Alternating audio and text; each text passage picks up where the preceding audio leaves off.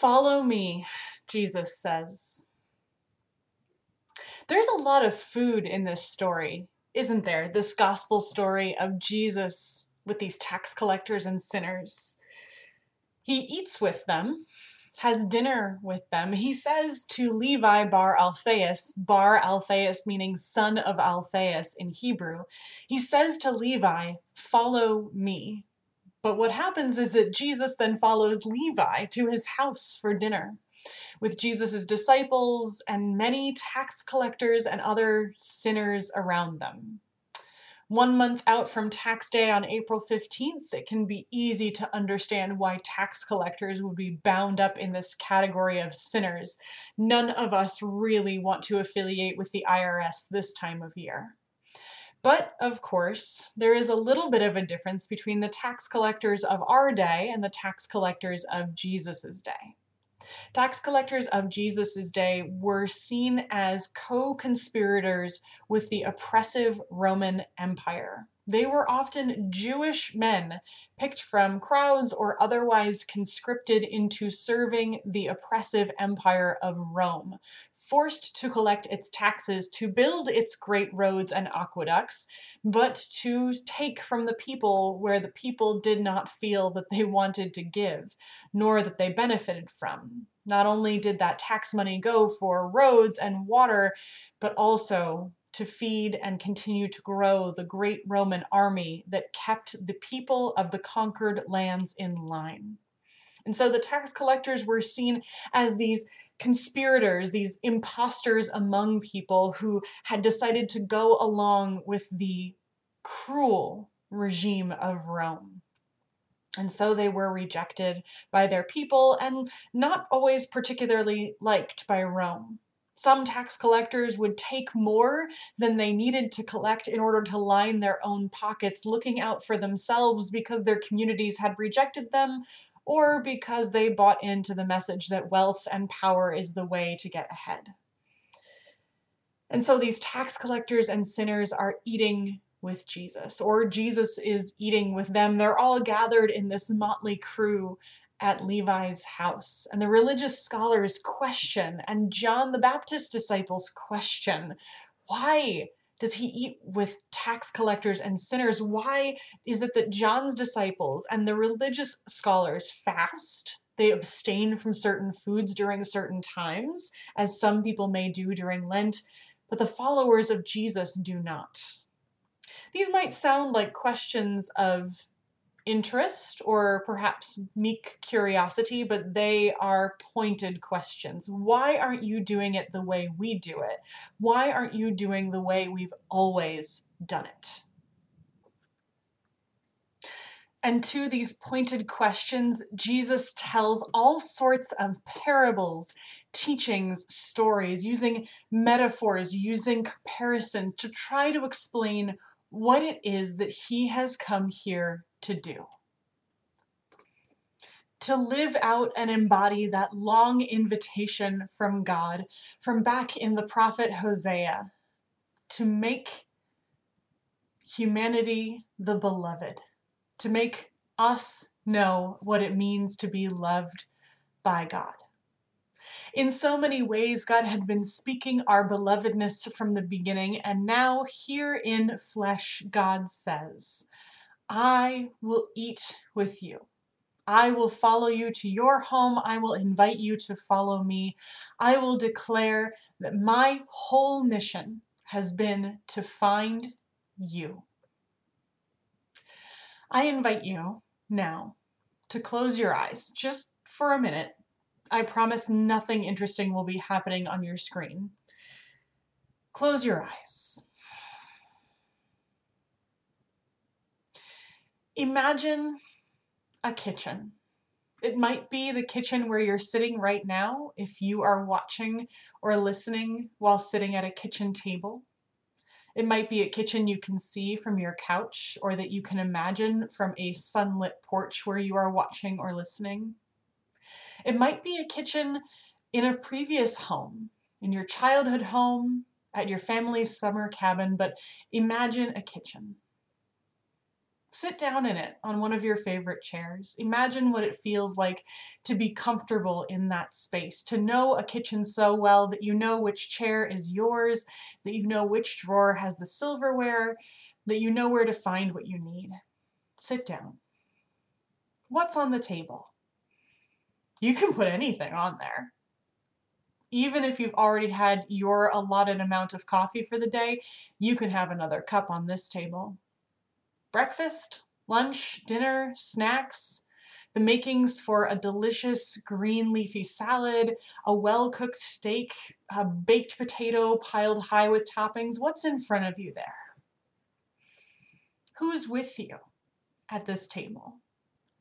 Family, friends, people who've gone before us beyond the veil to eat with God in the kingdom of heaven. Who's around this table today? In this kitchen. It doesn't have to be someone who's ever been in it. You can put whoever you want at the table. It's been a long time since we've been able to have people around our kitchen tables. But let's stay here for now at this kitchen table that you're imagining with whoever you want around it and whatever food and drink you want spread on it. Good food, right? You've got something down that you want to eat, something that nourishes your body and your soul. That when you look at it, when you think about it, when you eat it, something is unlocked in you. Something feels joyous and fulfilled by this food. And now, look around the kitchen. Is there anything out of place? I mean, maybe not, it's your imagined kitchen, but in a real life kitchen. There's going to be that coffee cup that still hasn't been washed, or the dishes that didn't get put away, the bag of sugar that's still on the counter, the cupboard door that is still open, even though your wife always asks you so kindly to remember to close the cabinet doors.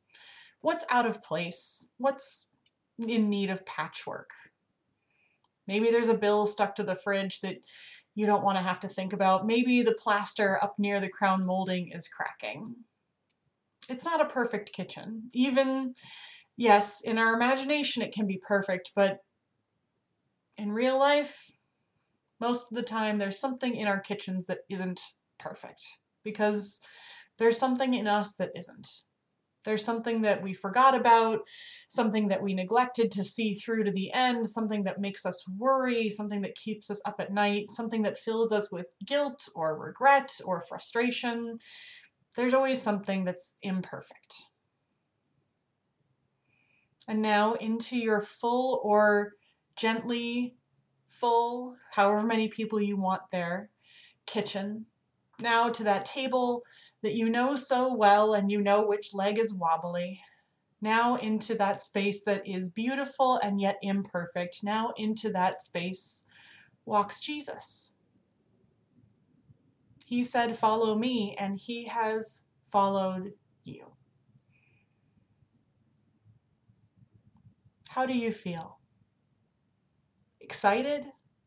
Joyful? Grateful? Terrified? Worried, ashamed, confused, perhaps,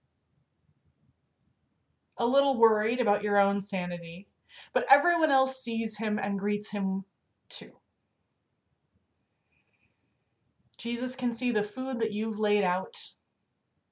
Jesus can see the beautiful things in your kitchen, the photos of your family, the dishes that you've treasured, but he can see the stuff that's been, well, that one dish you got a chip in and so you pushed it to the back and you meant to go look on eBay for another one in that brand, but you just haven't gotten to it. He can see it all. And he is there with a great grand smile. Because Jesus, God in skin, the maker of the universe, the liberator of the Hebrew children, the giver of the law by which the children might be free, the prophet crying out over and over again in the wilderness to call us back to ourselves. The source of all goodness and love is here in your imaginary kitchen, ready to sit down with you and eat with you. Because Jesus has not come wondering if you've put out the good china. Jesus has not come to check and make sure that the dishwasher got every knife clean. Jesus has not come to make sure that everything is right and ready. Jesus has just come for you, to sit down with you and be present to everything that is true and real about you, perfect, imperfect, and everywhere in between. Jesus has come so that you might know what it is to be the beloved of the source of love, to be loved by the love that made the world, to be honored and known and called worthy exactly as you are. To be encouraged, yes, to change the things that you regret or that you long to change, but to know that in the midst of all that, in the midst of all the work laid ahead of us, God is sitting right beside us at our kitchen tables, wanting to be with us. Hmm. You can open your eyes again. There is a Jewish saying, a teaching, of a teacher who comes into a room with some rowdy students and begins to teach about the image of God, who God is, what God looks like. And the students, being students, are a little less than focused. And finally, the teacher, the rabbi, says to them, What would you do if you had a little box with a little bit of God inside it. Well, at first, of course, the students are goofy and make up all sorts of fantastical stories and things about what they might do, but eventually they begin to discuss the question in faithfulness and truthfulness and honesty and they decide if they had a little box with a little bit of God in it, they would treat that box with the utmost of care. They would put it in a special place, they would decorate it well, they would make sure that nobody else heard it, they would make sure to take care of it themselves. They would always know where that box was because that box would be so very important. That little box with a little bit of God in it. And so the teacher said to the students, That little box is you. You are made in the image of God. May you treat yourself like it. Amen.